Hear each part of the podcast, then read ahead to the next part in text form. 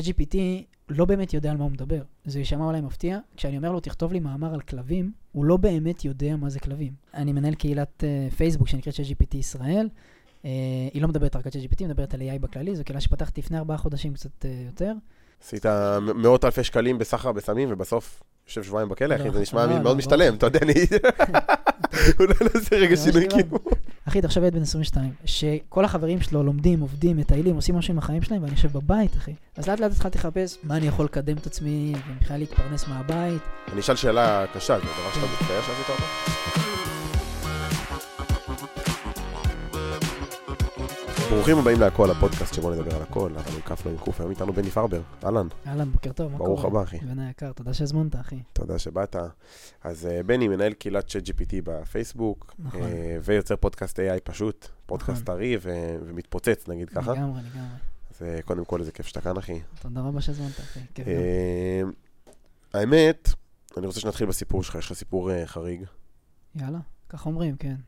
יש שיגידו. יאללה, ספר לנו קצת איך הכל התחיל, איך הגעת לעולמות שאתה נמצא בהם, ו- ואיפה היית לפני, אולי זה... סבבה. אה, לא הרבה יודעים, חלקנו גם רואים אותנו ב- בווידאו, אה, שאני כזה נראה בחור חמוד, אתה יודע, לא, יש כזה עיניים כחולות, אשכנזי וזה, אז לא הרבה היו מאמינים לי אם הייתי אומר להם שהייתי לפני שנתיים בכלא. הייתי מעצר. אה, לפני שנתיים וחצי, משהו כזה, גרתי בתל אביב, חייתי את החלום כזה עם שותפים וזה, הכל טוב, אמרתי, מאוד אהבתי חיפושי, מאוד אהבתי קיצורי דרך כזה כזה בחיים, אז אמרתי, יאללה, בוא נלך לסחור בטלגראס. כולנו מכירים טלגראס, אה, מתארגנים שם על אה, וויד וזה, מעשנים מה שצריך. ו...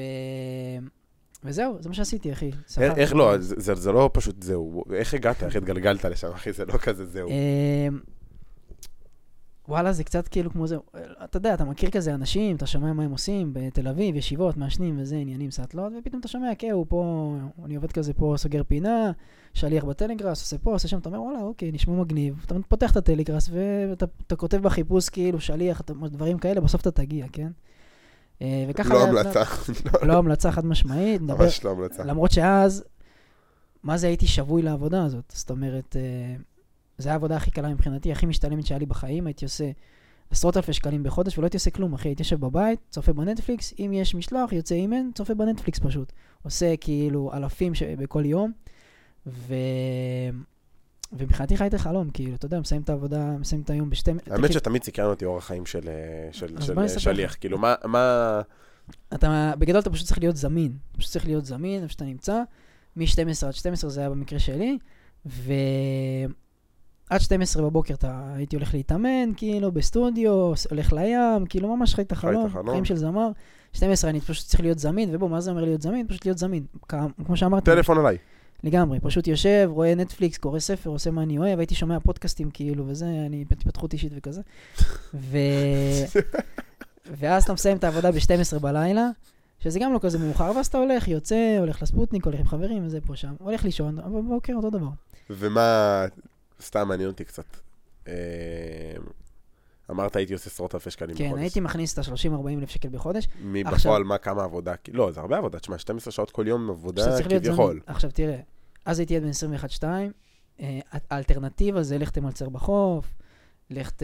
כן, מבין. לא יודע, לך תקים עסק, זאת אומרת, אז כבר הייתי, אז גם הייתי ב mindset שונה לחלוטין ממה שאני היום, כן, אבל מבחינת הכמות, אז כמות השקעה, כמות עבודה שאתה משקיע, וה. והתמורה שאתה מקבל, אחי, אני הייתי, אני הייתי אומר, בואנה, כאילו, למה, איך אף אחד לא עושה את זה? כאילו, איך, איך אף אחד לא עושה את זה? אני הייתי שגריר שזה, תכף הייתי, אתה תספר לנו איך אף אחד לא עושה את הייתי זה. בא לחברים ואומר להם, בואנה, אתם פראיירים, כאילו, תראו, אני לא עושה כלום, יושב בנטפליקס, ואתה יודע, מכניס את הכסף שלי.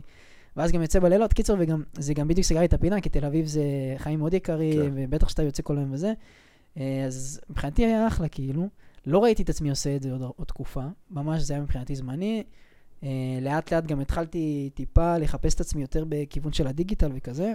אתה, יודע, להיות עצמאי כזה יותר, כי די אפשר להיות סוחר סמים אה, כל החיים, למרות שאני מכיר אנשים שעשו את זה כמה שנים טובות, ואז הלכו קנו בית.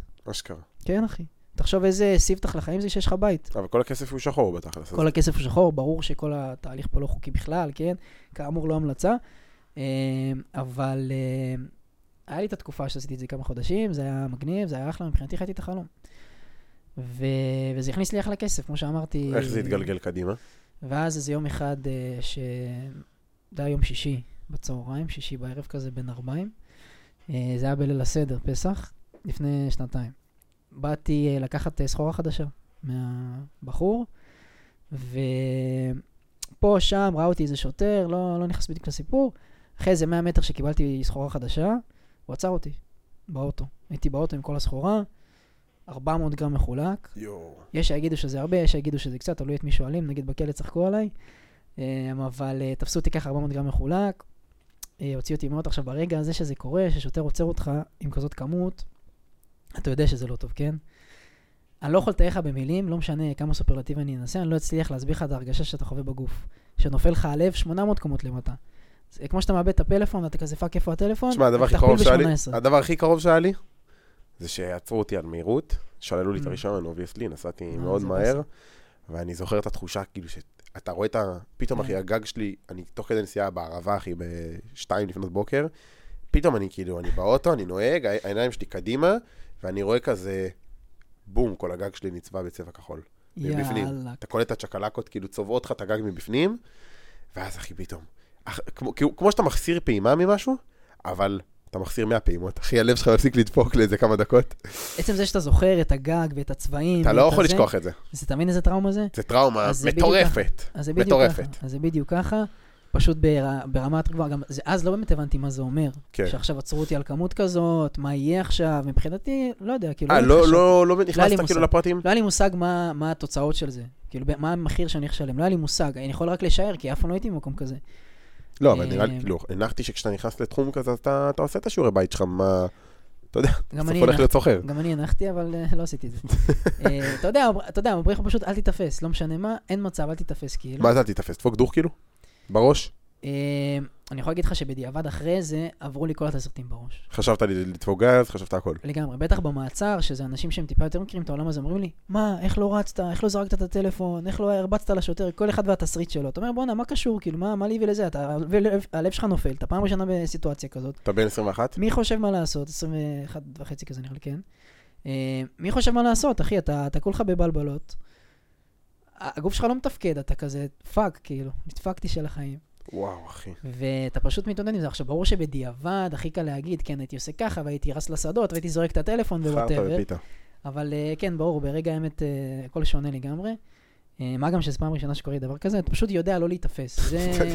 פעם ראשונה שקורה דבר כזה, אתה מדבר על זה כאילו זה דבר כאילו הכי גנרי בעולם, אחי. אז זהו, שברור, אחי, אני... זה מצחיק אותי. זה הקטע, כאילו, זאת אומרת שאני לא... אני לא אדם מן המניין של הכלא, זאת אומרת, עוד מעט גם ניכנס יותר לעומק, שמה יקרה, איזה אנשים פגשתי שם ומה עשיתי בכלא, אבל... אה, אני לא בן אדם של כלא, אחי. למה אמרתי קודם בהתחלה, תראו איך אני נראה? כי אני נראה כן, בן אדם חמוד, אחי, אתה, כאילו... אתה מבין, פתאום בכלא, מה קשור עם העגילים? אני לא בן אדם, כאילו... בסוף בכלא יש אנשים שזה החיים שלהם. שהם נכנסים לכלא, יוצאים לכלא, בידיעה שהם יחזרו לשם. וזה החיים שהם בחרו. פעם, הייתי אומר, בואנה, איזה אנשים מסכנים שהם כאילו, אין להם ברירה, אז הם הולכים, גונבים, חוזרים לכלא ו- וזהו. אבל זה לא ככה, הם באמת בוחרים בזה. וואלה. אתה יושב בכלא עם אנשים שמספרים לך, כן, הייתי בכלא כמה פעמים, ועכשיו כשאני אצא, אני אעשה ככה וככה, ואז אני אחזור לככה וככה. זאת אומרת, הם ממש מתכננים את החיים שלהם לפי זה. למה? כאילו, מה האינטרס מאחורי הדבר הזה? מה הרציונל? אה, נוחות של חיים. בסוף זה אנשים שעושים הרבה מאוד כסף מדברים לא חוקיים, אה, רובם, והם פשוט מחשבים ככה את החיים, שאוקיי, אני עכשיו הולך לעשות בוכטה של כסף מכל כן, דבר כזה או אחר, סתם, נגיד 10 מיליון שקל, נכנס כן. שלוש שנים, שווה לי את זה. יאללה, והם ככה חיים. וואלה. וזה גורם לך, אתה יודע, זה נותן לך פרספקטיבה הזויה, כאילו הזייתית, אתה אומר, בואנה, הם אשכרה יודעים מה הם עושים, אחי, הם כאילו... זה לא חרטא, זה לא סתומים. זה לא. חרטא. עכשיו, מן הסתם שיש גם את הסתומים. לא, יש, בטוח שיש איזה ארס שגם, מטומטם אה, ששם למישהו בקבוק לראש ונכנס. לכלא, ומהצד השני יש לך גם... לגמרי. שזה, זאת אומרת, יש אנשים שזה החיים בחרו בשבילם, כאילו שהם חיים באיזה עוני וכזה, ואין להם באמת ברירה. ו... ויש אנשים שהם הכי לא בעוני שיש. כאילו, אתה אומר, וואלה, בן אדם עם... היה לי שותף בתא, שהוא נשוי, בן אדם בן 40, נשוי, עם שתי ילדים, בני, כאילו יחסית צעירים, והוא ככה חי, הוא חי שנתיים, שלוש כזה, נכנס יוצא, ואשתו סבבה עם זה, ואימא שלו סבבה עם זה, כאילו, מה זה סבבה? אני בטוח שזה לא כזה סבבה. כן, אבל אבל כאילו זה- הם- זה זה- שם. הם יודעים לחשב את זה בחיים, אתה מבין? אני בטוח שמתישהו יפסיק ויגיד, טוב, יאללה, חלאס. ואז הוא יושב אה, על כמה עשרות מיליונים והוא מסודר. כאילו, לגמרי, לגמרי. הוא נגיד ספציפית, הוא, הוא היה עושה סחר אה, של אה, סמים בגבוה, זאת אומרת, ממש סמים כבדים, היה לו תחנה מטורפת כאילו, והבחור גר ברעננה, אחי, יש לו בית מטורף, כאילו, והוא חי טוב, יש לו רכבים, יש לו עובדים, יש לו הכל, כאילו העסק שלו פועל גם כשהוא בפנים. אז זה המחיר שהוא בחר לשלם. שזה איזה קצת הזוי, עולם מטורף. אבל זה, זה, זה, זה דברים שאתה פוגש. אה, אז אז אני מחזיר אותך רגע לסיטואציה. לסצנה. כאילו, כן. אתה עוצר אותך שוטר, מה? כן, עוצר אותי השוטר, בהתחלה אתה לא מבין מה קורה, אתה בשוק, אתה בא בבלבלות וזה. הוא בא לד- לחלון, כאילו? כן, אומר לך, מה, מה זה השקית הזאת, מה זה פה, שם, אתה מתחיל לגמגם, אין באמת מה להגיד, כן? הוא מבין בדיוק מה קורה. מה אמרת לו? לא זוכר כבר. לא אה, זוכר. שקית, לא זוכר. לא קניות כבר. בסופר. כן, לא, לא זוכר, משהו אחד כזה. איזה כמות זה רגע לפרופורציות 400 גרם, כאילו בשקית נגיד, אה, אה, שקית סופר כזה, לא? כן, זה לא, לא באמת כזה גדול. לא, זה לא. כזה כן, גדול. זה שקית כזה של... שקית סופר גדולה כזאת. כן, משהו כזה, קצת יותר. Mm. וזה היה מחולק לשקיות קטנות, של, Mm. אתה יודע, של טלגראס כזה. כן. אה, שזה בעצם הבעייתי, כי כאילו פה אין ספק כבר, שיש כן. פה סחר, והיה לי מאחורה גם מצתים כזה של המותג. למה? אה, אם זה לא היה מחולק, זה היה... אז אפשר היה להגיד כל מיני דברים של, אה, לא יודע מה, שימוש עצמי, קנייה גדולה, לא יודע מה, כל מיני דברים כן. כאלה. שבהתחלה גם זה מה שטענתי, כן? ו... ואז השוטר הגיע, ובהרגשה היה שבכלל אין לו כוח לזה. היה כזה שוטר מאוד עייף, שישי בצהריים, עוד דקה ליל הסדר, זה היה... מה קשור עכשיו לעצור אה, מעצר כזה גדול עכשיו? אז הוא היה כזה מאוד עייף, אבל אין מה לעשות, הוא היה צריך לעשות את העבודה שלו. אז הוא עצר אותי, וזה, בהתחלה הוא בא לשים עלי אזיקים, אני עושה לו, למה? כאילו, עזוב את האזיקים, אתה אני לא מתנגד, הכל טוב, עושה לי טוב, סבבה. ואז הוא, הזמין, הוא כזה, ישר שהוא עצר אותי, אומר אה, כזה בקשר, אני חייב תגבורת לפה ולשם, זה היה בראש העין. אני חייב תגבורת וזה, טה-טה-טה, באו עוד שתי ניידות, ואז כשבאו עוד שתי ניידות, הם עושים לו, מה זה, למה הוא לא אזוק? ואז ישר עסקו אותי. אה, ידיים, רגליים, כאילו ברמה הזאת. וואו. שלחו אותי לתחנת אה, משטרה בראש העין. מה הרגשת כשאזקו אותך? וואי, שאלה טובה. לא זוכר כבר. כאילו, מה זה? זה היה מביך? זה היה... כאילו, מה הייתה אה, התחושה? הרגשת... הרגשת... לא יודע אם זו הייתה תחושה של מביך. זה היה בעיקר תחושה של מה קורה, כאילו, מה, מה עכשיו? מה זאת אומרת? כאילו, אזיקים, מה... לא, לא יודע אם זו תחושה של מביך, כי... אתה יודע, עשיתי משהו שכביכול מצדיק את זה, למרות שביקשתי, כאילו, שחרר את האזיקים למה, אבל אתה יודע, זו עבודה שלהם, אני, אני ידעתי לכבד תמיד. כן, בדוק. כאילו, אתה יודע, לפעמים, אה, אני בטוח שכל מי שמאזין לנו קרא לו, לא יודע אם כולם, אבל רובם שיעצרו אותם, בין אם זה בכביש, בין אם זה סתם... אה, בדיקה לא. שגרתית. ינשוף. והרבה ניגשים לזה בכעס, כאילו, אחי, שחרר אותי, עזוב. עכשיו, אני יודע לתת לזה מקום, כי אני, זה באמת העבודה שלהם. זאת אומרת, אני לא, הוא לא מתנכל אליי, הוא לא בא מהציק לי, זה באמת העבודה שלו, כאילו, אם הוא צריך לשים אזיקים, אז הוא צריך לשים אזיקים. גם אם אני, זה מביך לי וגם אם אני מרגיש עם לא טוב. לא יודע אם היה שם תחושה של מביך, זה היה יותר תחושה של, אה, טוב, כאילו, אזיקים, כזה. ומאוד ניסיתי להקליל את האווירה. מאוד ניסיתי להקליל את האווירה. כל המהלך הזה שעצרו אותי, ואז שלחו אותי לתחנה בראש העין, אז מאוד כזה ניסיתי כזה להסתחבק כאילו עם השוטרים, וכזה, כאילו הכל טוב, כאילו, וכזה. לא פחדתי, וואלה. שזה קטע, לא פחדתי בכלל, לא יודע למה. בעיקר אני חושב כי פשוט לא ידעתי מה הולך להיות. נראה לי שלא הבנת כאילו את לא הסיטואציה. הבנתי, לא היה לי מושג בכלל. תוך כדי אתה מעדכן מישהו, מישהו יודע מה שום קורה? כלום, שום הבחור דבר. שכאילו, שהוא בלמעלה. יותר נקרא לזה. בשלב הזה עדיין לא. הם, מאז לא דיברתי איתם, עם החבר'ה. וואלה. אה, והם כן. יודעים שנעצרת אבל. כן, ברור שהם יודעים. אה, הם גם אלה ששלחו לי אחרי זה עורך דין. הם שלחו לך עורך דין. כן, וואלה. כן. ו... ולא הבנתי. הם שלחו לי עורך דין, זה כאילו, אתה יודע, זה, זה, כן, זה, זה אה, קוד כזה, זה כבוד ברוקוד ו- כזה. ולא לגמרי, מדברים. לגמרי, זה ברוקוד כזה. אה, כמה, ש... כמה שנים אחרי, כאילו איזה שנה וחצי אחרי זה, אז הוא ניסה לדבר איתי שוב, וזה אמרתי לו, שחרר, כאילו, אני ככה, עזוב אותי. אה, הוא רוצה שתחזור. לא, לא יודע אם הוא רוצה שאני אחזור, הוא בטח סתם באמת בא לשאול מה קורה וזה. אבל אני כל כך רחוק מהעולם הזה שאני לא רוצה אפילו, עזוב, כן, לא כן. מעניין. כאילו, יאללה, תקדם. עכשיו, אה, ואז אה, עצרו אותי בעצם בתחנה שם בראש העין, ובאמת לא ידעתי מה הולך להיות. זאת אומרת, לא היה לי מושג, לא ידעתי למה להתכונן, אז לא היה לי גם את הפחד, לא... אני זוכר שהיה שם איזה, איזה שוטר אחד, אה, בזמן שהייתי, שלחו אותי בעצם לתוך ה... כאילו בתוך ה... בכל, בכל, תוך, בכל תחנת משטרה יש כזה... מעצר כזה, יש כזה... החדר החלון חדר מעצר. כזה. כן, לא, זה ממש סורגים כאילו, Mm. ששם אתה בעצם מחכה לחקירה. אני חיכיתי שם איזה 13 שעות. ישבת בחדר עם סורגים. ישבתי בחדר עם סורגים, בלי איזה- כלום עליך. ככה, יושב- עם איך ש- מסתכל על הקירות. עם איך, ש... עם איך, שנעצ... עם איך שנעצרתי, עם הבגדים שנעצרתי. אה, חיכיתי 13 שעות. עכשיו, בדרך כלל זה לא צריך לקחת 13 שעות, אבל זה גם היה יום שישי בערב. נכון, יש להם הגבלה של עוד איזה 24 שעות אם אני לא טועה, לא? או איזה אה, 48. לא משהו כזה. יודע, אבל ממש זה כאילו היה אמור להיות כמה שעות, חקירה, ואז כנראה שאתה שולחים אותך למעצר האמיתי. שזה לא בתחנה, שזה ממש בכלא. וזה לקח יותר משעתיים, לקח איזה 13 שעות, כי עד שהגיעה החוקרת והיה ליל הסדר, ועד שהיא זה, ועד שהיא חקרה אותי. אז לקח המון זמן, פשוט ישבתי בתא עם כלום, פשוט כלום. הסורגים, ומה בזמן הזה. כאילו, בראש שלך? פשוט חיכיתי, ובזמן הזה משעמם לך מאוד. אז אתה. יש לך איזה אחד ששומר עליך כזה, מבחוץ, דבר איתו פשוט. צריך לדבר איתו, מתחיל לשאול אותו, תגיד, מה, מה הולך להיות? כאילו, מה, מה דעתך הולך זה? והוא מדבר איתך בקודים, כן? גם כי הוא לא יכול וגם כי הוא כן. גם לא יודע. כן, הוא גם לא הוא יודע. גם בסוף שוטר אה, די, אה, כאילו, אתה יודע, הוא. פשוט אה, לגמרי. אז הוא אומר, תשמע, נדפקת, כאילו, אתה הולך עכשיו, יש לך, אתה עכשיו הולך לעבור תהליך מאוד ארוך. אני עושה לו, מה זה ארוך? שנה? שנתיים? חצי שנה? מה זה ארוך? עושה לי, עזוב, אתה, יש לך הרבה זמן, כזה. ולא היה לי מושג בכלל מה זה אומר. ו... וזהו, ואז הגיעה החוקרת, חקרה אותי, אני כזה, כאילו, שותק כזה על הכל, אין תגובה, אין תגובה, אין תגובה. ו... ולאט לאט אתה מתחיל להבין כי אמרו לך שזה ככה או שכי הבנת פשוט? כאילו, יש לך, מאיפה אתה יודע איך להתנהג בסיטואציה הזאת? או שהעורך דין תדרך אותך, מה כאילו? לא, אז לא היה לי עורך דין, אז אה, ממש חיכיתי לחקירה. למה, הם חייבים ש- לתת לך עורך דין, אחי, ש- לפני. לפי דעתי כן, לפי דעתי כן, הגיע חייבים לתת עורך לך לדבר דין, עם עורך דין. תראה אותי בטלפון. חייבים לתת לך לדבר עם נכון, עורך דין. נכון, נכון, נכון, אתה צודק. לפי חוק, אחי. נכון, אתה צודק. אז לפני החקירה באמת התקשר לעורך דין, לא הבנתי מי הוא מה הוא, אז מסתבר שזה מהחבר'ה האלה. אה, אמר לי, אל תגיד כלום וכולי, וזה טטטה, אני אבוא, אני אסדר הכל. אמרתי, סבבה, אני אעשה מה שצריך. ולאט לאט אתה מתחיל להבין, כאילו, איזה זין. אתה מתחיל להבין איזה באסה. ההורים שלך לא יודעים מה אתה עושה. ההורים שלי לא יודעים, וואו, אף אחד לא יודע.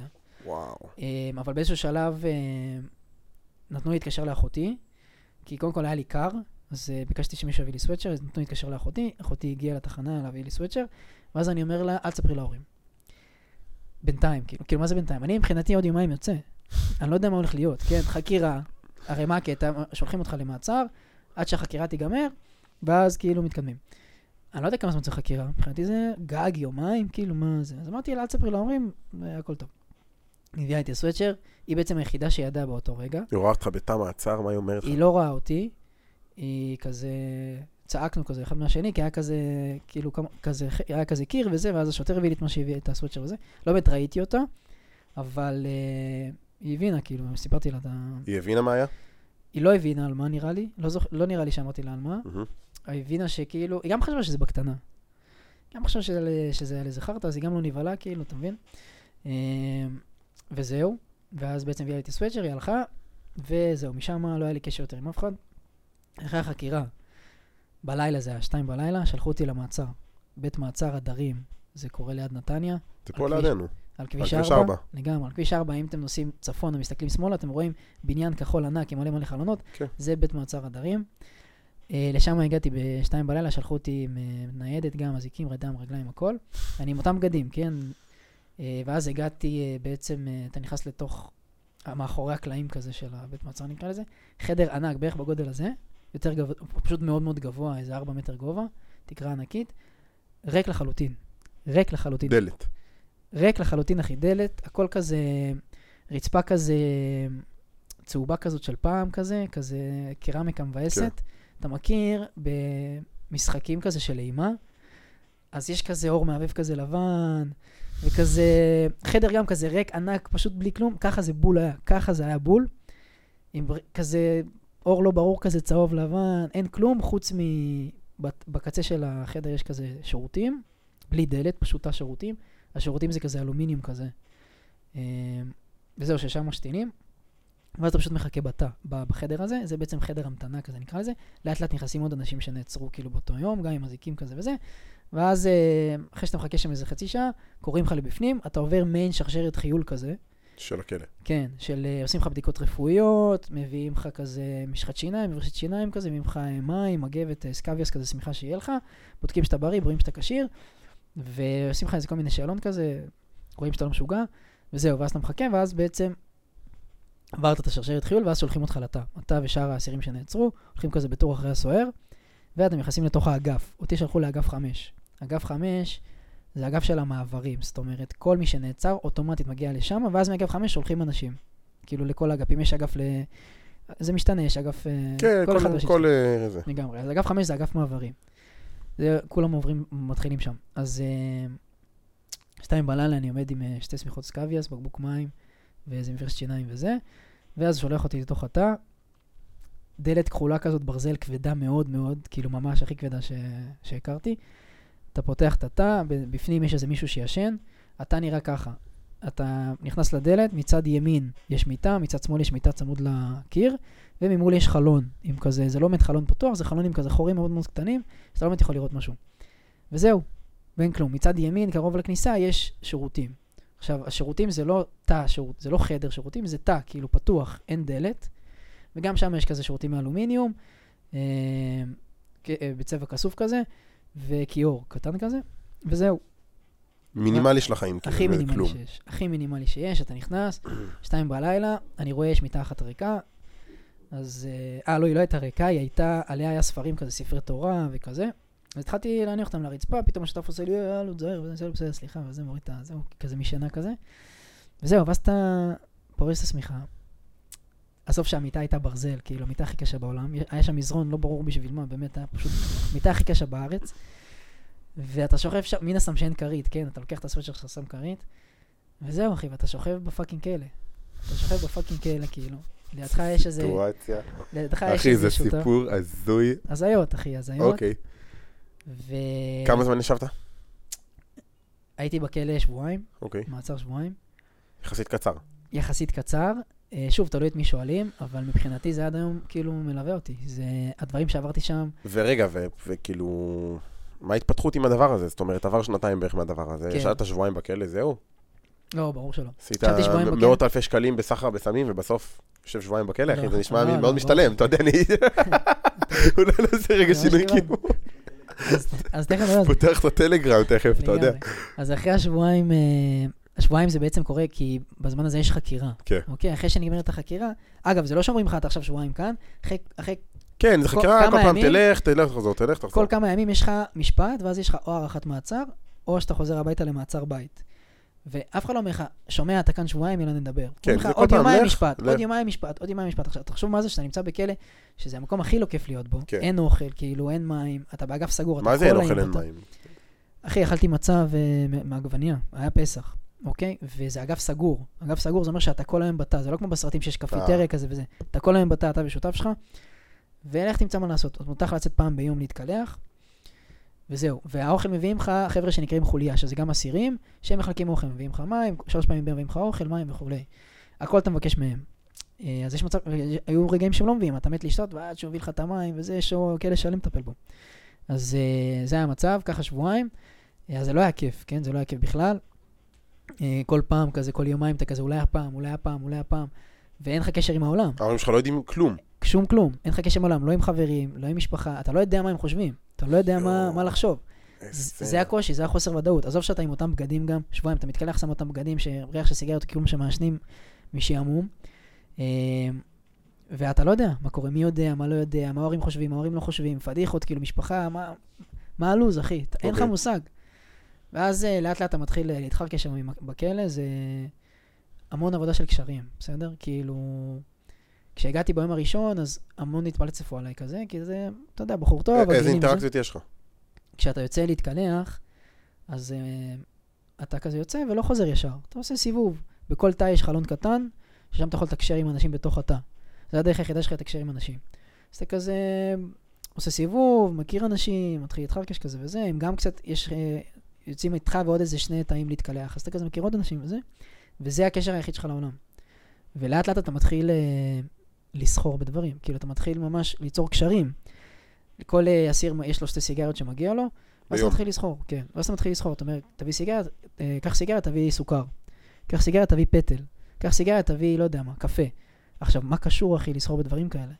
אתה מבין? כאילו, אתה, אני לפני יומיים הייתי על גג העולם. גרתי בתל אביב, חברים וזה, פתאום אני סוחר בקפה, זה הזיות, אחי. עכשיו, מי שלא מצליח לסחור, הוא אין לו כלום. עכשיו, בוא, זה לא כזה נורא, כן? בסוף מביאים לך את התנאים הבסיסיים, מביאים לך אוכל, מים והכל. אבל אם אתה רוצה כביכול מותרות, זה לך תיצור קשרים, לך תדבר עם הלשון שלך, לך כאילו, אה, לך כן. תעשה מה שצריך. ובהתחלה, אז מאוד ככה, היה איזה חבר'ה שממש התפלצפו עליי כזה, ואתה יודע, מה זה הגילים האלה, מה אתה הומו וכזה.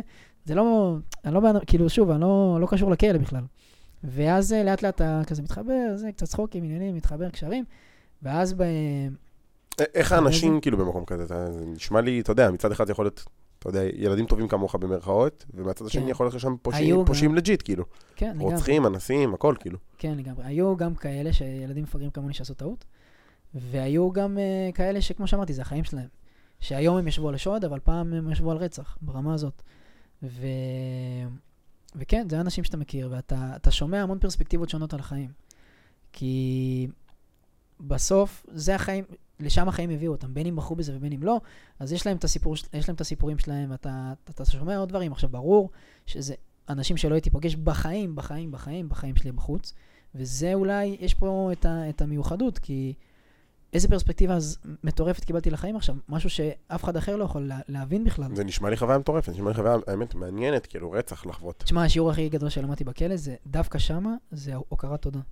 וואלה. אה, שותף שלי לתא, ניסן, הבחור המבוגר אז בן 40, אה, באיזשהו שלב, אגב, גם עברנו מ... היינו שתיים, ואז עברנו לתא של, אה, של שתיים, אבל היינו שלושה, זאת אומרת, שלושה שותפים בתא של שתיים, ואז מישהו היה צריך לישון על הרצפה. נחש מי זה היה. ככה ישנתי שבוע על הרצפה, פרסתי מזרון, מה שקרה. תכל'ס זה אותו דבר, הרצפה והמיטה, אז כן. לא כזה הפריע לי, הכל ברזל שם. ואז אה, אותו ניסן הזה, שדרכו באמת למדתי מה זה הוקרת תודה. אני זוכר שזה ערב אחד ישבנו, ואני כזה מתלונן, אני- קיבלנו עגבנייה כזה ומצא משהו מבאס. אמרתי לו, בואנה, מה זה, כאילו? זה ארוחת ערב שלך. כן. עגבניה ומצה. ואיזה לבנה כזה. יואו. מה, כי לא יכולים להביא אוכל? מה, מה זה? אני מתחיל להתבאס, מתחיל להתלונן וזה. ואז ניסן עושה לי, הוא היה בחור דתי כזה. עושה לי, אחי, מה יש לך? תראה איזה שפע. יש לך עגבנייה, יש לך מצה, יש לך מיטה לישון עליה, יש לך קורת גג, יש לך שירותים, יש לך מים. יש אנשים שאפילו את זה אין להם. והם, והם חופשיים. ואז אתה אומר לו, וואלה, אתה יודע, אתה צודק. כאילו, זה היה יותר עמוק מזה, כן? אבל שם הבנתי שיש אנשים שבאמת אין להם את זה. שגם כשאני בכלא, וכביכול לקחו לי את החופש, חופש התנועה והכל, ולפני, ש... ולפני יומיים הייתי באמת מלך העולם, והיום אני במקום הכי נמוך בחיים שלי, עדיין יש לי שפע, עדיין כאילו תודה על מה שיש לי וכל זה. ואז כשאתה יוצא מהמקום הזה, אחי, אז אתה... וכשאתה, החיים שלך, כאילו, מה שממלא אותם זה אסירות תודה, זה הוקרת תודה, אתה קם בבוקר, אומר תודה על מה שיש, אז זהו, אחי, ניצחת את החיים, אתה מבין? לגמרי. אני חושב שכל העולם הרוחני באופן כללי הוא כן. הסוד ללהיות מאושר. לגמרי. עכשיו, אני באמת לא בן אדם רוחניקי, הכי לא בעולם. לא, אין קשר אה, גם אם כן, זה לא... אבל זה השיעור שקיבלתי, אתה מבין? מעניין אותי קצת לשמוע על החוויה עם ההורים בסיטואציה. אחרי שבועיים באמת אה, יצאתי הביתה למעצר בית. ואז מתחיל כל הבלאגן, עד עכשיו זה רק הקדמה. אה, משחק מקדים עד עכשיו. כן.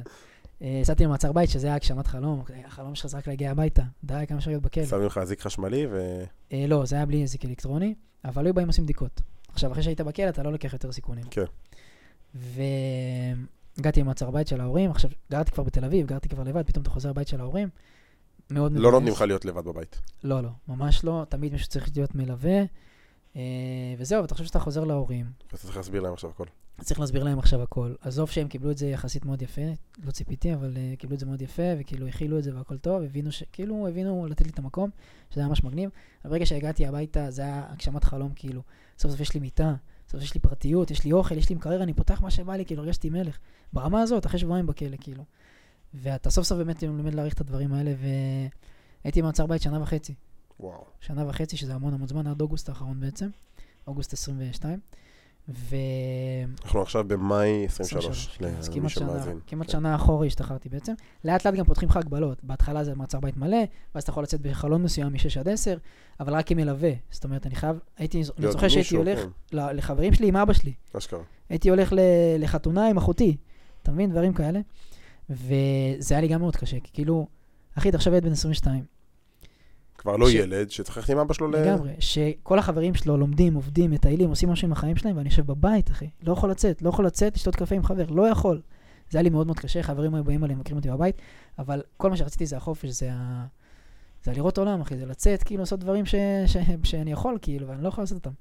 ואז אה, אחרי תקופה במעצר בית, אתה כבר אה, חרשת על כל הפיפה, אז כמה אפשר כבר, ואני לא בן אדם שיכול כזה להתחרקש יותר מדי או לג- או לגרבץ, בסוף תמיד אני מחפש מה לעשות ולקדם את עצמי, אז לאט לאט התחלתי לחפש מה אני יכול לקדם את עצמי, ומבחינה להתפרנס מהבית, ולא יודע, להתחיל ללמוד דברים, כי כאילו הבנתי שיש לי עוד הרבה זמן במעצר בית. בתקופה הזאת גם התחלתי אה, בדיקות שתן וטיפולים כאלה וזה, של אה, נגד התמכרויות, ו... כי זה חלק מהתנאים של לגמרי. היציאה. כי זה חלק מה... מהמשפט כאילו, וכל הזמן הזה אני מנהל משפט, זאת אומרת, אה, כן, צריך לבוא לדיונים, עניינים. לגמרי. בעצם שנתיים ניהלתי משפט, עד אה, לפני חודשיים. מה היה? קיבלתי גזר דין, גזר דין זה בעצם המשפט הכי חשוב שקובע יאללה מה העונש. עד עכשיו שנה וחצי זה בכלל לא העונש. כן, זה לא העונש, זה משחק זה מקביל. פייר פליי לגמרי. אמ, קיבלתי עבודות שירות. אז היום אני בעצם, אה, בזמן שאני מקליט את הפרק הזה, אני מרצה עבודות שירות. קיבלתי למעשה כמו מחויבות אישית בתיכון כזה, שמביאים לך, יש לך בנק של שעות, תעשה מתי אתה רוצה. עכשיו, שזה העונש הכי קל שיכולתי זה לקבל. הכי קל שיש. עבודות שירות, בתכלס, זה 8 עד 4 משרה מלאה, ככה חצי שנה, בהצלחה. אצלי הקלו עליי, בגלל התהליך שעברתי, בגלל שאני נקי כבר תקופה, בגלל שאני... ופתחת. עסק ודברים. לגמרי, ופתחתי עסק ואני יזם והכל טוב, אז אמרו, סבבה, נבוא לקראתו. נתנו לי 450 שעות של, אה, זה נקרא של"צ, של עבודות שירות כזה, אה, זה נקרא שירות עבודות לציבור בעצם, של"צ, וזה מה שאני עושה. אז היום... אה, 450 שעות, לאורך כמה זמן אתה צריך לעשות את זה? בשנה. אז תוך שנה אני צריך לסיים את זה, ו... וזהו, מה שאומר בעצם שבעוד שנה, עוד במרץ בעצם 24, הכל נגמר. אוקיי, מה זה עבודות שירות בפועל? מה אתה עושה? אני עושה עבודות רס"ר כזה באיזה מתנ"ס, אני מגיע, שוטף את המזגן, מטאטא את הכיתה, אשכרה. אה, משקה את העצים, כורת עצים, דברים כאלה. עבודות רס"ר. ממשיך קצת בצבא. שזה הזיות, שזה הזיות בטירוף, כי אני אומר לך, אני... כן, כי מצד אחד אתה יזם, כאילו, ביום יום ואתה שלי, עושה... לגמרי, עושה פגישות ופודקאסטים ומקליט, והופעתי בעיתון ו whatever, וביום השני שלי אני הכי הולך וכאילו יש איזה מישהו שאומר, "אה, לך תטאטא את הכיתה. מבין, לך תשתין בכוס, תעשה בדיקת. שתן. זה מטורף, אחי, זה חיים מטורפים. זה חיים אבל אני מטורפים. חושב שזה מכניס מאוד לפרופורציה, דיברת על הוקרת תודה, אחי, זה ממש מכניס לפרופורציה. אני זוכר שהיה תקופה, כן, מה זה תקופה? עד היום בעצם, כל יום הייתי עוזב את המשרד בארבע. עכשיו בוא, מה זה, יזמים לא עוזבים את המשרד בארבע, אחי. אני, אם אני יכול, אני יכול להישאר במשרד גם עד עשר וליהנות מזה. כל הזמן הם פותחים עיניים, מה, אתה הולך כזה מוקדם, וזה פה שם, בצחוק, כן? והם לא באמת יודעים שאני נוסע משם לבדיקת שתן ברמת החייל, מראשון. נוסע לעשות בדיקת שתן, עושה עוד איזה טיפול כזה שאני צריך לעבור, כי אני חייב. אין להם, אין להם באמת מושג מה, מה החצי השני שלי בחיים. ו... וזה גם, כאילו, זה גם נותן לך פרופציות לעצור את החיים באמצע החיים, לבוא ולדבר. טיפול, אני מתכוון, יש לך כזה שיחה עם עובדת סוציאלית כזה, וקבוצה כזה במעגל, אוהבים אותך כזה, וזה כמו... קבוצת תמיכה. לגמרי. אשכרה. שזה מצד אחד אתה אומר בהתחלה, what the fuck, אחי, מה אני צריך את החרא הזה? כאילו, תן לי להמשיך לעבוד במשרד. מצד שני, זה מחייב אותך לעצור את החיים, את השגרה שלך ביום יום, לא משנה עד כמה היא לחוצה, ולדבר על דברים שכאילו יותר עמוקים. אתה מבין? וזה פסיכי, פסיכי, פסיכי, זה... זה... הע- העומקים שאתה מגיע, וה... זה, זה, זה סוג של מתנה, אחי, כי אנשים לא יודעים לעצור את החיים. גם כ- אני לא הייתי עוצר אותם אם לא הייתי חייב. יש לי שאלה שמעניינת אותי. פעם כן. ניסית לחשב פרקטית כמה כסף עלה לך הטעות הזאת? וואי, שאלה טובה, אחי. האם האם זה בכלל טעות? האם זה בכלל לא אני טעות? לא חושב שזה חישוב שאפשר לחשב, כי... קודם כל אתה כנוס שנה וחצי במיידי. נכון. על השנה וחצי מעצר בית, כן. למרות שכן עשית דברים תוך כדי. זאת אומרת, זה נכון. לא באמת, אז לך תחשב מה זה שנה וחצי כנוס. זאת אומרת, אתה מבין? זה... זה לא באמת, כי עשית דברים תוך כדי, אבל נכון. ברמת העיקרון, אה, היו היו לך תקופות שכן, באמת, באמת לא היית יכול לעשות כלום, ו-450 שעות של אה, עבודות שירות, ואיפה. כל, אתה יודע, כל הפרוצדורות והנסיעות והעניינים, ואתה יודע, זה בסוף חצי יום, כל יום אה, ש- של כן. תהליכים בסוף. תשמע, מעניין, מעניין, לא ניסיתי לחשב את זה, זה חישוב מאוד מאוד קשה. ומרגיש לך ש overall הדבר הזה הוא... אני אשאל שאלה קשה, זה דבר שאתה כן. מצטער שעשית אותו? זו תשובה שאני עדיין לא יודע לענות עליה. כי... כי מרגיש שקיבלת מזה הרבה מתנות. זהו, זה, אני עדיין לא נמצא במקום של אה, להגיד, וואי, מזל שזה קרה, ברמה כן. הזאת, תודה שזה קרה ככה. מהמם. יכול להיות שאני אגיד את זה עוד שנה מהיום, עוד שנתיים מהיום, כי עדיין היום זה מאוד מאוד מקשה עליי ומאוד מאוד מגביל אותי. עצם זה שיש לי עכשיו עבודות שירות לעשות, אני צריך לעשות טיפולים ובדיקות שתן והכל, אני לא יכול לטוס כאילו ולעשות מה שבא לי. זה מאוד מגביל, זה מאוד מאוד קשה. שמע, מצד שני, אתה צודק, קיבלתי המון מתנות שאני יודע להעריך אותן, ו... משיעורים ועד מתנות ועד הכי. פרופורציות לחיים. אתה יודע, אני יכול לספר לך. להבדיל לאלף אלפי הבדלות, אבל השלילה שלי, אחי, אתה יודע, זה משהו שבמיידי עשה לי את אותה תח- תחושה זוועתית, אחי, באמת, הייתי, כמה ב... זמן שלילה? הייתי ברע. זה היה בפועל, כאילו, עצרו אותי, עצרו אותי, ב... זה היה ינואר, ואז במיידי, כאילו, נתן לי לסיים את הנסיעה שלי לאילת, זה היה בדרך לאילת, נתן לי לחזור גם הביתה. די. כן, אבל אוקיי. בחזור כבר הייתי צריך לעבור בבאר שבע לשימוע. בשימוע הוא אמר לי, אתה מגיע הביתה, אתה לא נוסע יותר, אין לך רישיון. לקח לי את הרישיון כבר. אתה מגיע לקדימה, זהו. מאותו רגע, חודש שלילה מיידי, ואז מה שקרה, שהמשפט שלי רק בדצמבר. עד אז אני לא נוהג. זאת אומרת, כמעט שנה קדימה, ואז שם קיבלתי סתם קנס. וואלכ. למרות שנסעתי כמו... כאילו, תפס אותי מאוד מהר. אז אז אה, כן, תחשוב איזה מפתיע קשה זה. דווקא. לא, אז, אז אני אומר, בסיטואציה כזאת, כאילו, אתה יודע, אני אפילו באותו רגע, ברור, אתה מרגיש זוועה עולמית, אני לא משווה בכלל וגם למה אתה שואל את שאתה... עצמך שאלות, למה זה לוקח כזה הרבה זמן, הכל, למה לחכות שנה. למשפט. אבל כן. בסוף, אני מסתכל ואני אומר אחורה, טוב שזה קרה בזמן הזה, ולא כשאני עם ילדים, או כשיש לי עסק, או שאני זה, או שאני פה, או שאני. שם, הייתי במקום מאוד... זה- בוא נגיד שבמבחינת תזמון, אחי, בוא, זה גם היה קורונה. זה היה, אם כבר מתישהו, חד משמעית. זה הזמן. אני מבין אותך לגמרי, גם אני אגב, זה היה בתקופת הקורונה. אה, כן, לגמרי, ברור ש... תראה, בסוף זה, זה סימנים שהחיים שולחים לך, כן? כן. אני יכול להגיד לך שלפני זה גם, כאילו היה לי איזה קטעים כזה מאוד מסוכנים, שפתאום איזה שוטר עצר אותי, ואז פתאום יצאתי בפוקס כזה ודברים כאלה, או כן. דברים אחרים שהייתי עושה, עוד עובר באדום, דברים כאלה, ואז עוצר אותך. הכניס אותך הרבה יותר לפרופורציות. שבסוף, עכשיו אתה מבין שזה סימן שהחיים אומר לך, אחי, אתה בכיוון לא טוב, כדאי מאוד שזה, כאילו איזה נורת אזהרה, ואתה עובר נורת- אזהרה, ועוד. נורת אזהרה, שאתה לא מקשיב להם, עד שאתה אוכל כאפה קטלנית, כאילו, הכי קטלנית שהיה לי בחיים. אז כן, אני יכול להגיד שמזל שזה קרה עכשיו, בטח כאילו, אני- שאני לא בגיל 40, ובאמת, לא באמת איבדתי כל כך הרבה דברים. מה המשמעות אה, של זה על העתיד שלך, לדעתך? כאילו, תשמע, אתה יזם, אז פחות ישפיע לך כנראה על מקומות נכון. עבודה ודברים כאלה, אבל זה כן משאיר איזשהו כתם, אני מניח לא קטן. תראה, אני היום יודע להגיד שאני לא מתבייש בסיפור שלי, פעם התביישתי מאוד. אני לא מתבייש בסיפור שלי, לא סתם אני מגיע לפודקאסטים ומדבר עליו ומפיץ אותו. אני דווקא חושב שזה היתרון שלי. זאת אומרת, אנשים, מה שהייתי במעצר בית, אז עשיתי, כאילו, התחלתי לעבוד בכל מיני עסקים וכזה בדיגיטל ובפייסבוק וזה, ואנשים, ואני הייתי מאוד מוכר, אנשים מכירים אותי, אנשים תופסים ממני. ואין להם מושג באמת את החלק האחר בי. ולא לא דאגתי להפיץ את זה, כי זה עניין שלי, כאילו. והיום שאני מפיץ את זה, אנשים פשוט בשוק, אומרים, בואנה, זה מטורף, יש לך סיפור פסיכי. ועכשיו בוא, זה לא שבאמת עברתי איזה, איזה סיוט בחיים שלי והכל, אבל ביחס לאקו-סיסטם שאנחנו חיים בו, זה סיפור מיוחד. כן. אנשים לא רגילים ל- לראות עם אנשים בכלא, בטח שהם יזמים וכל מה ש... ופודקאסט והכל. אמ, אז סיפור מיוחד. אז דווקא אני רוצה לקחת את זה לכיוון החיובי, אולי למנף את זה איכשהו. אמ, לגמרי, תשמע, אני, היה לי תקופה שגם חיפשתי חבר'ה ש... שעשו דברים קצת יותר כבדים, אבל רציתי כן. ממש לארח אנשים שעשו, אתה יודע, פשעים כבדים, אחי, כן. לא יודע, להביא לפה את ההוא של האופנועים, את האופנובנק. אתה יודע מי זה? כן, אה, אחי, כל מיני כאלה. אמרתי, להביא לפה אנשים שהם באמת עשו פשעים, פשעים, כן. לארח אותם, לדבר איתם, זה כאילו. מעניין, מאוד מעניין. לשמוע, אתה יודע, מה הבן אדם הזה חושב, מה, איך החיים שלו נראים. כן, זה, תשמע, זה סופר מעניין. אנשים שרצחו, אנשים שעשו דברים קיצוניים. נכון. לא ממקום של עכשיו אה, להלל אותם, ממקום כן. של לשמוע, לשמוע, ללמוד, להרחיב את התודעה שלי, להבין איך אתה מגיע לסיטואציה כזאת. כן. אולי גם אנשים שמצטערים על מה שהם עשו, גם אנשים שלא, סופר מעניין. טוב, אני רוצה שנגיע קצת ל... קצת אה, מה שאתה מתעסק היום. דיברנו ככה על הסיפור, זה. חשוב. גם- לא, זה גם היה מאוד מעניין, אני מאוד אהבתי את הסיפור. אה, אז באמת מנהלת קהילת ChatGPT, שבסוף נכון. בפועל זה על AI, זה לא באמת ChatGPT עכשיו בלבד. אה, אגב, ראיתי שיצא איזה עדכון עכשיו על האינטרנט שם. רוצה לספר לנו כן, רגע בקצרה? אה, אם כבר אני זרקתי ChatGPT, כי כן. זה לא על זה אנחנו הולכים לדבר. אז למעשה, אני מנהל קהילת אה, פייסבוק שנקראת ChatGPT ישראל. אה, היא לא מדברת רק על ChatGPT, היא מדברת על AI בכללי, זו קהילה שפתחתי לפני ארבעה חודשים, קצת אה, יותר. וכיום היא מונה 42 אלף איש, בטח עד שיאזינו זה יהיה קצת יותר. ו... ו... וזהו, ובעצם AI, אני בטוח שרוב מי שמאזין לנו שמע על זה באיזושהי קונסטלציה כזאת או אחרת, אי אפשר לפספס את זה, כל, בכל מקום כולם מדברים על זה, ויש פה הייפ וגל מטורף ששוטף את כולנו, וכל זה בעצם התרחש בגלל הכלי החדש שנקרא ChatGPT, שזה למעשה אה, צ'אט, צ'אטבוט שאתה מדבר איתו, והוא פשוט מאוד מאוד מאוד מאוד חכם. זה באמת ההסבר הכי פשוט שאני יכול אה, לתת עליו. עד שלא תנסו, לא באמת תבינו מה זה אומר.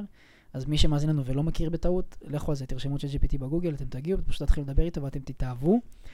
והוא שינה את, ה, את, ה, את התפיסה של אנשים אה, ל-AI, כי זה לא ש-AI, בינה מלאכותית, הייתה קיימת, כאילו נוצרה רק לפני חצי שנה. הייתה קיימת המון זמן, אחי, עוד משנות ה-60, כאילו, ברמה הזאת. פשוט לא באמת שמנו לב לזה. ChatGPT, מה שהוא עשה, הוא הנגיש את זה לכלל הציבור. הוא הנגיש את זה לאדם הפשוט כביכול.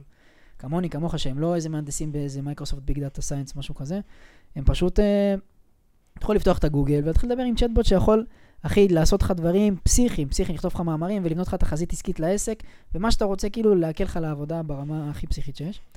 ו... ואנשים עפו על זה פשוט. זה... כן. תן אה, ככה, שלחת אנשים אה, לה- להשתעשע עם זה קצת, אז תן כזה כל מיני דברים שאפשר בעצם לעשות עם הדבר הזה. סבבה. כאילו, כל- איך פרקטית אתה משתמש בזה ביום-יום? עזוב, תחזית עסקית, עניינים, זה דברים חשובים, גם לכתוב מאמרים, אבל איך אתה משתמש בזה ביום-יום שלך?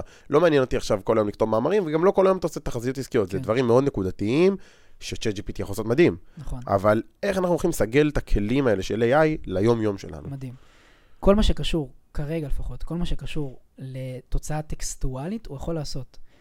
זה באמת שאלה מאוד כללית, כי אני יכול פשוט, אני אתן תכף דוגמאות מה אני עושה איתו, אבל כל דבר שעולה לכם לראש, שהתשובה שלו תהיה בטקסט, זה יכול להיות טבלה, זה יכול להיות, אה, כמו שאמרנו, מאמר, זה יכול להיות דבר כזה, הוא יכול לדעת לעשות. אני יותר משתמש בו ב, ב, במקומות של הרעיונאי יותר, אוקיי? נניח, אה, יש לי פודקאסט שאני הולך ל, להקליט איזה, איזה אורח, אז אני אומר תקשיב, ביום ככה וככה אני מקליט אורח על נושא כזה וכזה, תן לי שאלות. הוא נותן לי שאלות. אחרי זה ברור שאני צריך לשפר את זה קצת, גם אני מדבר איתו באנגלית, ואז כזה אה, מתרגם את זה, אבל הוא נותן לי אחלה רעיונות, הוא נותן לי שאלות שאני לא הייתי חושב עליהן. עכשיו, ברור שאני גם חושב על שאלות לבד, אבל לפעמים כאילו אני סומך כן, עליו. נו, זה, אני מבין. אז זה- זה דוגמה אחת, לדו- אה, דוגמה שאלות לפודקאסט, או אני צריך לכתוב איזה מאמר, או נגיד לא מזמן אה, שיניתי את התיאור בלינקדין, אני אומר לו, תכתוב לי תיאור בלינקדין, אחי, קופי פייסט, לא נגעתי, הוא גאון ברמה הזאת, וכל מיני דברים כאלה. ממש עכשיו, לזכר, אה, לפני שבוע, קצת פחות אפילו, ChatGPT הודיעו שהם הולכים להכניס פלאגינים תוספים. וואלה. מה זה, אופה סורי, מה זה אומר פלאגינים תוספים? זה פסיכי בטירוף. הם פותחים את זה לציבור ליצירה של סאסים? זאת אומרת, אני אוכל ליצור גם פלאגין? זה כבר קיים. זה, אוקיי. מה שאתה מדבר עליו זה API. זאת אומרת, אה, נניח עכשיו כן. אני, יש לי עסק, ובא לי שיהיה לי צ'טבוט בעסק, ואני יכול פשוט להתחבר עם ה-API, זה בעצם החיבור כזה מאחורי הקלעים ל-chat GPT, ואז כשישלחו לך הודעה, הצ'טבוט יענה במקומך. פשוט זה- ה-chat GPT יענה במקומך. כן. אתה יכול ללמד אותו על העסק, ואז הוא פשוט יענה כמוך. כן. ברמה הזאת. זה היה קיים עד היום, אבל למעשה הפלאגינים זה תוספים שאפשר לחבר אותם ל-chat GPT. מה זה אומר? קח דוגמה. היום אני מדבר עם ה-chat GPT, אני אומר לו, תקשיב, אני טס עוד שבועיים לברלין. סבבה? אתה יכול לארגן לי טיול? הוא אומר לך, כן, אתה, כדאי שתטוס למלון הזה, כן. אה, יהיה שם ככה וככה מבחינת טמפרטורה, מבחינת אטרקציות, לך לגן חיות, לך למוזיאון, ככה וככה, אה, וזהו. אומר לו, סבבה, תודה. הוא ממש יכול לארגן לך טיול כזה. כן, כן. מהיום, דמיין שיש לך תוסף של booking.com, אוקיי? שמתחבר ל-chat GPT. ומוצא לך כרטיסי טיסות, ועושה לך... אז. כאשר אני אומר לו, תארגן לי בבקשה טיול לברלין, הוא עושה לך את כל מה שהוא אמר לך, טיסה ככה וככה, מלון ככה וככה, זו והכל, ואז אתה אומר לו, סבבה, תזמין לי את זה בבקשה. הוא פשוט מזמין לך את זה. מתחבר לבוקינג, מזמין לך את זה, וכל זה שאתה זה עדיין כבר מול הצ'אט. ה agent אבל. כאילו, מה זה תזמין לי? תזמין לי זה כבר, אה, זה כבר שלב הבא, הוא לא עושה משימות. זה מה שאתה plugins יודעים לעשות. וואלה. זאת אומרת, אתה עדיין נמצא מול הצ'אט, מול המסך של הצ'אט, ואתה אומר לו, תזמין לי בבקשה את הכרטיס, והוא מזמין לך, שולח את זה למייל והכל טוב. עכשיו, אז זה דוגמה אחת ל plugin. זה יכול להיות plugin ל... לפייסבוק, ואז uh, תכתוב לי בבקשה פוסט לפייסבוק ותעלה אותו במקומי. זה יכול להיות plugin לאמזון, תמצא לי בבקשה שואב אבק ותקנה אותו בשבילי. plugins לכל דבר כזה או אחר, וזה פסיכי בטירוף, זה הולך לשנות באמת uh, את המשחק, ויהיה מעניין לעקוב, זה ממש עכשיו יוצא. מה זה העדכון ש... מה זה מה זה עכשיו יוצא? מתי זה אמור לצאת? Uh, ממש אתמול זה יצא. אה, זה כבר התחיל. כן, ממש אתמול הם הודיעו, סם אלטמן, הבעלים של OpenAI, החברה שהקימה את הצ'אט, אה, פרסם בטוויטר, יאללה, זה בחוץ, בטח זה כזה קצת, אה, יש כמה טסטים, וזה. אבל יהיה מאוד מעניין לעקוב. יצא גם עדכון שעכשיו ה-chat GPT מחובר לאינטרנט, מה זה אומר? מה זה נותן לנו כאילו ברמת הפרקטיקה? תראה, ChatGPT, אה, בעצם הידע שלו קיים עד שנת 21, שזה קצת מוזר לחשוב. גם הארבע? כן. שזה קצת מוזר לחשוב, כי הוא חכם בטירוף, אז אתה אומר, איך יכול להיות שהוא מכיר, כביכול המידע שהוא מכיר זה עד שנת 21. אם עכשיו תשאל אותו מה הקבוצה הכי טובה ב-NBA, הוא לא יודע להגיד לך. אבל עכשיו בגלל הפלאגינים, אז בעצם אפשר לחבר לו פלאגין שיהיה מחובר לאינטרנט, ואז הוא ידע לענות לך מי הקבוצה הכי טובה ב-NBA. לא, אבל אם אתה הולך עכשיו ל-chat GPT, יש לך שם מנוע אחד, לא יודע, אפילו פתוח לי. יש לך פה מנוע, מנוע אחד שהוא, אה, שהוא ממש... אני אפתח את זה רגע. יש לך מנוע אחד שהוא פשוט ממש מחובר לאינטרנט. כאילו, יש לך chat GPT 4, ה-GPT 4 לא מחובר, ה-GPT 4 הוא למעשה אה, גרסה חדשה של ה-GPT שכולנו מכירים, היא מהמם. עולה 20 דולר בחודש, נכון. והקטע שלו, זאת אומרת, למה לשלם 20 דולר בחודש? קודם כל, כי מי שרוצה להשתמש בפלאגינים החדשים, אז זה רק ב-4, והוא הרבה יותר, הרבה, הרבה יותר חכם. הרבה יותר חכם, כן. והוא תמיד עובד. זאת אומרת, לפעמים יש עומס ודברים כאלה, אבל הוא הרבה יותר איטי. הרבה יותר איטי. נכון, כי הוא הרבה יותר חכם, אבל שוב, זה גם משהו שהם עובדים עליו, אתה מבין? זה... בסוף חשוב להבין שזו טכנולוגיה שקיימת לציבור הרחב חצי שנה. כן, זה, זה כלום, כלום, חדש. כלום זמן. טוב, אין לי כוח להתחבר עכשיו, זה לא רץ כן, לי, לא, אבל. אה, אבל ראיתי... אבל יש, אגב, יש המון כלים חדשים כמו בארד, שזה, אה, צ'אט של גוגל, שהוא אמור להתחרות ב-chat GPT, והוא גם חכם בטירוף, והוא מחובר לאינטרנט, והוא עונה מדהים, והוא גם עכשיו ממש יצא לפני איזה שבועיים, אה, והוא רץ, ו... אגב, הוא חינמי? חינמי, והוא גם עכשיו בטסטים כזה. אז אחרי כל תשובה אתה יכול להגיד לו תשובה טובה, תשובה לא טובה, אז אתה יכול גם לעזור כאילו לפתח אותו. ובאמת, כל שבוע כמעט יוצא כלי חדש. כן, כל כן, הקצב הגדולות- מטורף, אחי, אני, אני כאילו, אני עוד עוקב אחרי העולמות האלה של ה-AI. אני אגיד לך מה אני חושב שהכי מעניין ב, ב, בתחום הזה, זה המלחמה הקרה הזאת בין כל החברות, Mm. אוקיי? זה נהיה ממש המלחמה הקרה כמו של... אה, כן, כן, ארה"ב ורוסיה. כן, לגמרי. לגמרי ככה, וזה מאוד מאוד מעניין לקרוא, כי יש שם המון פוליטיקה והמון כזה... עכשיו נגיד גוגל, הם הוציאו את הצ'אט הזה, לפני, אני אספר לך סיפור, לפני חודשיים, גוגל כבר השיקו את בארד, הצ'אט הזה שעכשיו הזכרתי, בגלל שהם ראו ש-OpenAI, בגלל שהם ראו שמייקרוסופט בעצם קנתה חלק מאוד גדול מה-OpenAI, שזו החברה שהקימה את GPT, ואז אמרו, רגע, רגע, לא יכול להיות שמייקרוסופט נכנס, נכנסת כל כך חזק לתחרות, ואנחנו לא עושים כלום, יאללה, בוא נשחרר צ'אט. הם שחררו את הצ'אט שנקרא שהוא Bard. כבר מוכן המון זמן, אבל הבנתי. אז זהו, הם שחררו אותו בסוף פברואר, תחילת אה, מרץ, עשו ממש השקה בלייב, ביוטיוב, כזה מלא אנשים מכובדים וזה, הראו את הכלי, וזה היה מביך. אחי, זה היה מביך. כי? הוא התחיל לדבר שטויות, הכלי, הוא היה נראה לא טוב, זאת אומרת, הכלי עבד לא טוב, התחילו לשאול שאלות את החבר'ה שם, לא ידעו לענות, התחילו לגמגם, זה היה הכי לא מתאים בעולם. והכל. בלייב. והכל בלייב. זה היה הכי לא מתאים בעולם בגוגל. גוגל לקחו צעד אחורה, עשו כמה חושבים, פיטרו כמה אנשים, גייסו כמה אנשים חדשים, עבדו על הכלי הזה עכשיו חודשיים, ועכשיו לפני שבועיים הם יצאו בהשקה שקטה יותר, אה, והוא הרבה הרבה יותר חכם, והוא עובד מדהים, ו... ותראה איזה מעניין זה, כאילו שלפני חודשיים הם הציעו כלי רק בשביל לתת מענה, של להגיד, רגע חבר'ה, גם אנחנו כאן, וזה היה מביך. וזה היה מביך, כאילו תראה איזה לחוצות הם, יש לך את גוגל ויש לך גם אמזון עכשיו נכנס למשחק, ואני בטוח, בטוח, בטוח שגם פייסבוק עובדת מאוד קשה ואפל בטוח. גם, אין מצב שלא. אפל אין ספק, אני חושב שאפל תעקוף את כולם בסיבוב, והיא עכשיו מאוד מאוד שקטה, היא כזה שומרת על, אה, על אה, אש נמוכה, מעניין אז מאוד. מאוד מאוד מעניין לעקוב אחרי זה. אה, תשמע, דיבר, שומעים באמת הרבה על, על AI בכללי, כן, באינטרנט, ולא יצא לי להתקל ביותר מדי סרטונים שמסבירים בפועל מה זה AI, מה זה אה, מודל שפה, מהמם. איך בפועל הדברים האלה עובדים, ולנסות גם להסביר את זה בצורה שאתה יודע, ילד בן שלוש יבין, ולא רק אה, מתכנתי על. סגור. אה, אני אתן דוגמה על מידג'רני. מידג'רני, אני מניח שהרוב מכירים, זה בעצם אה, כלי שבעזרתו אפשר לייצר תמונות. שאני אגיד לו tree, נגיד עץ, והוא יודע לייצר לי עץ. איך יכול להיות שהוא יודע מה זה עץ? אז ההסבר הוא, הוא, הוא די פשוט, אבל, אבל לעשות את זה מאוד מאוד מורכב, כן? בשביל שיבין מה זה עץ, אז ישבו אנשים והראו לו מלא מלא תמונות של עצים, אוקיי? הראו לו עץ ירוק, עץ כחול, עצים מלאים כאלה, עצים מלאים כאלה, ואז כשאני אומר מלא מלא, אני מדבר על מיליארדים, כמות פסיכית פסיכית של מידע, של דאטה, של תמונות, של עץ, עד שהוא כבר יודע לזהות מה זה עץ. ואז בוחנים אותו, מראים לו תמונה של סקייטבורד ואומר לו, זה עץ או לא עץ? ואז הוא אומר, זה לא עץ, ואז הוא כבר יודע לזהות. ככה לכל דבר בערך. עכשיו, את כל המידע שלימדו את המידג'רני זה מכל רחבי האינטרנט. מכל רחבי האינטרנט. שזה המון מידע, כן? זה מידע פסיכי. אז היום, כשאתה אומר לו, "תר- תרשום לי בבקשה, תייצר לי בבקשה עץ צהוב בריאליסטי, כל זה, אה, הוא יודע לעשות את זה. כי הוא פשוט למד המון המון המון המון זמן, וזה נקרא מודל שפה, כי אתה בעצם מלמד אותו שפה חדשה. וככה אותו דבר עובד גם ה-ChatGPT, ככה אותו דבר עובד כל הכלים. ChatGPT לא באמת יודע על מה הוא מדבר. זה יישמע אולי מפתיע, כשאני אומר לו, תכתוב לי מאמר על כלבים, הוא לא באמת יודע מה זה כלבים. הוא לא באמת יודע שהוא כותב עכשיו מאמר על כלבים. אבל הוא יודע ל... לגרום למילה אחר... האחוז שמילה תצא אחרי המילה דוג היא נגיד קיוט, היא 80 אחוז, אז הוא ירשום את זה. הבנתי, זה כאילו איזושהי הסת- הסתברות. לגמרי, הוא עובד רק על הסתברויות, הוא לא באמת יודע מה הוא כותב, אין לו מודעות. אה, ואנשים, אה, כשאני אומר להם את זה, הם מאוד מאוד מופתעים, כי כאילו, מה, הוא הכי חכם בארץ. עכשיו, הוא הכי חכם בארץ, הוא חכם בטירוף, אבל הוא לא באמת יודע מה הוא מדבר, שזה פסיכי. אבל ככה הוא עובד, כנ"ל גם Midjourney, כנ"ל כל המודלים האלה, אז בעצם אה, זה מה שנקרא מודל שפה, אתה מאמן אותו המון המון המון המון, בהמון דאטה, עד שהוא יודע בעצם ל- על מה אתה מדבר, ויודע לייצר לך את זה. זרקנו פה מקודם קצת אה, שמות, אפל, זה עניינים, אבל יש בן אדם אחד שמדבר לא מעט על אה, AI, אילון מאסק. אילון מאסק. זרקת לי איזה משהו עליו לפני הפרק, אמרתי לך, תשמור את זה. יאללה. אילון מאסק, אה, כולנו מכירים אותו. הוא חצי הבחור הכי מטורף בעולם, וחצי הבחור הכי מטורף בעולם מהצד השני. הוא מאוד אוהב לדבר, מאוד אוהב קשקש וכזה, הוא מאוד אוהב כזה, הוא לפעמים גם טרול וזה. הוא לפני בערך חודש חתם על עצומה, אוקיי? עם עוד המון המון חבר'ה גם חשובים כזה, שבעצם העצומה אומרת, חבר'ה, עצרו הכל.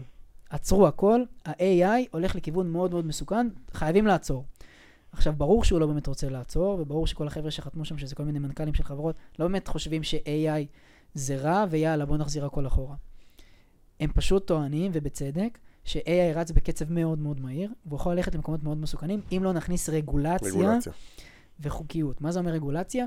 ש, שתבוא הממשלה או שתבוא מי שצריך לבוא ושתחליט, חבר'ה, זה מותר, זה אסור, זה סבבה לעשות, זה לא סבבה לעשות. אם, אם לעשות, אז לעשות בצורה הזאת. זאת אומרת, ממש להכניס חוקיות. כרגע שום דבר, כאילו אין חוקיות. אנשים עושים כזה בית זונות, וזה יכול ללכת למקומות מאוד מאוד מסוכנים. כמו, יש היום כלים כבר שאתה יכול ממש לחקות deepfake אה, את דונלד טראמפ נגיד, ולייצר סרטון שלו אומר, יאללה, מלחמה עם לא רק רוסיה. דונלד טראמפ, אתה יכול, כולם, מה שאתה רוצה. ברור. היה י- סרטון כזה של מלחמה עם נכון. רוסיה. יאללה, מלחמה עם רוסיה. עכשיו, אני ואתה יכולים להבין את זה, אבל יש אנשים שיחשבו שזה. באמת דונלד טראמפ. יש, יש קטע עכשיו שרץ על scams כאילו של אה, יוצרי תוכן, שפונים למשפחות שלהם, סרטונים מפוברקים שלהם, כי אתה יודע, מישהו יכול לקחת עכשיו פודקאסט. שלי, ללמוד אותי. פסיכי, אה, לגמרי. AI יכול לגמרי, היום לעשות גם וידאו שלי וגם אודיו שלי. לגמרי. עכשיו, זה דוגמה אחת, אפשר, זה באמת בקטנה יחסית, אפשר לעשות באמת דברים פסיכיים עם הדברים האלה. אין לזה, זה, אין גבול, זה הדמיון. נכון, לגמרי. אז אותה עצומה בעצם דיברה על זה, על חבר'ה, בואו נעצור רגע ושנייה נעשה חישוב מחדש. פשוט, אבל פשוט יהיה לזה black market, כאילו, זה, זה לא משנה גם אם יהיה רגולציה עכשיו, נכון. על, על, על כלי שעושה deepfake. תשמע, אני יכול להיות שאתה צודק, אבל מה שקרה... תראה, אתה היית, התחלת הפרק סיפרת שהיית בכלא, זה לא...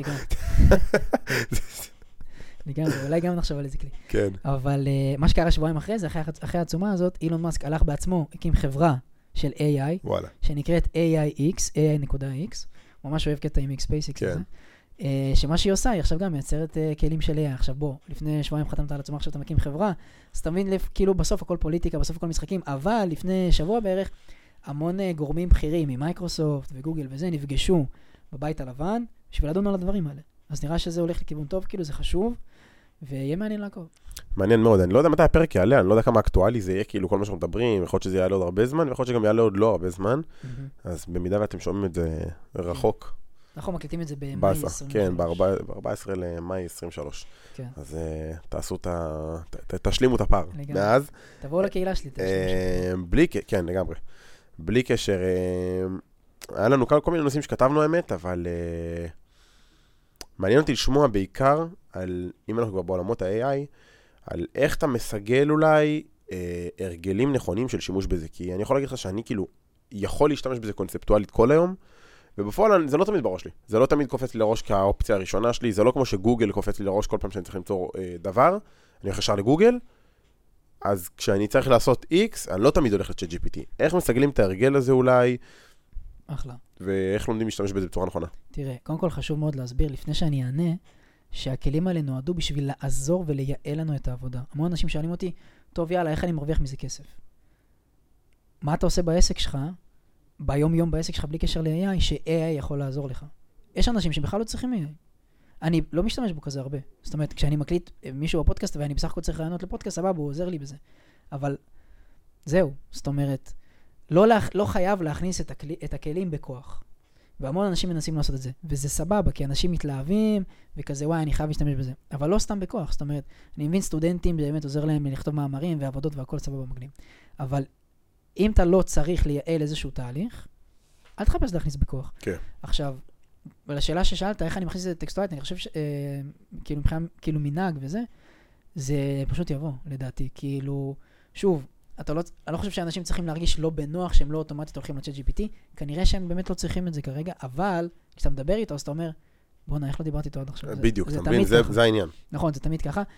זה גם המקום להגיד שחשוב לא, לא להיות שבוי לו, זאת אומרת, הוא גם טועה לפעמים. לא לקחת את מה שהוא אומר, לקחת את כן, מה שהוא אומר כן. בערבון מוגבל. לא, הוא הוא בעיקר עוזר לי בלתכנן דברים, עכשיו אני כן. מכין סדנה, אז אני אעזר בו ממש נכון, הרבה. בעיקר בכל העולם של תוכן, לעוף עליו, כאילו להתפוצץ עליו, נכון. אבל בדברים אחרים באמת הוא קצת פחות... אה, תשמע, אני חושב שזה יעבור בסוף, זה...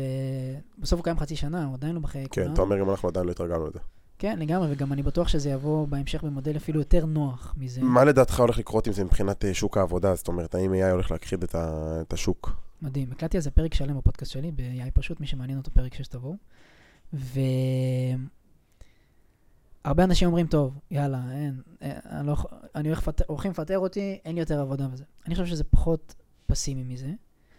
ברור שזה הולך לשנות את שוק העבודה משמעותית. הולכות להיעלם המון משרות, אבל הולכות גם להיווצר המון משרות חדשות. איזה, אני לא יודע, אבל יהיה מעניין לראות. אני יכול להגיד לך שבשנות ה-80 נכנסו הכספומטים בבנקים, ואז כולם אמרו, וואי, לא יהיה יותר בנקאים.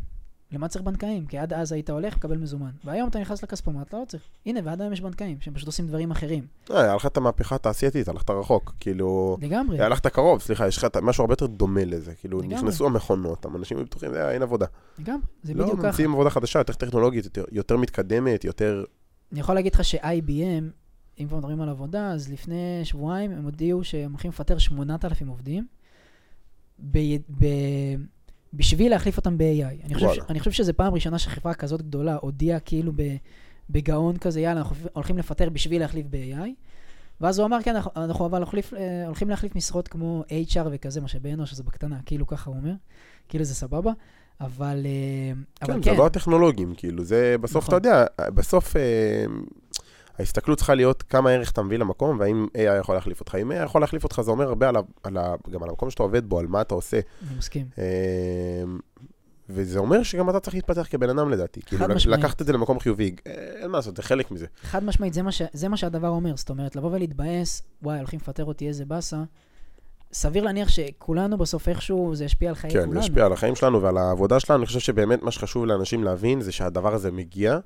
אתם יכולים להתכחש לזה, אתם. יכולים לבכות שזה קורה, ואתם יכולים להבין שזה קורה, ולהבין איך מתמודדים עם הסיטואציה. חד משמעית, לגמרי, זה בדיוק מה שזה אומר. זה פשוט הולך לקרות, זה לא משנה, כאילו, אנשים כמו אילון מאסק לא מצליחים לעשות את זה, אז אני מבטיח לכם שזה, שזה הרבה יותר גדול ועמוק מאיזה HR שיאבד את העבודה שלו. זה הרבה יותר עמוק. לא, לא. זה שינוי בשוק עצמו, זה שינוי בהכל. כן. מדהים. תשמע, אנחנו סוגרים את הפרק, איפה אפשר למצוא אותך? תן להם קצת ככה... אחלה, אז קודם כל תודה רבה, היה לי ממש כיף. אתם יותר ממוזמנים uh, להגיע לקהילת הפייסבוק שלי, שנקראת ChatGPT ישראל, ChatGPT באנגלית, ישראל בעברית, עם הלוגו הירוק. אתם יותר מוזמנים להאזין לפודקאסט שלי, אם זה מעניין אתכם AI, אני מדבר על AI, זה נקרא AI פשוט, כי המטרה היא להנגיש את AI בצורה פשוטה וברורה, שכל אדם פשוט כמוני יוכל להבין את זה. אה, אני מארח שם אחלה חבר'ה, באמת מעניין מאוד. אה, אז תבואו, אתם מוזמנים גם לאינסטגרם שלי, בני פרבר, אני משתף שם על הסיפור שלי, על הכלב וכזה. אה, וזהו, יאללה, הצגה, תודה לך שבאת. תודה שהזמנת, אחי. היה פרק מצוין. מקווה שאתם נהנתם גם. נפגש בפרק הבא.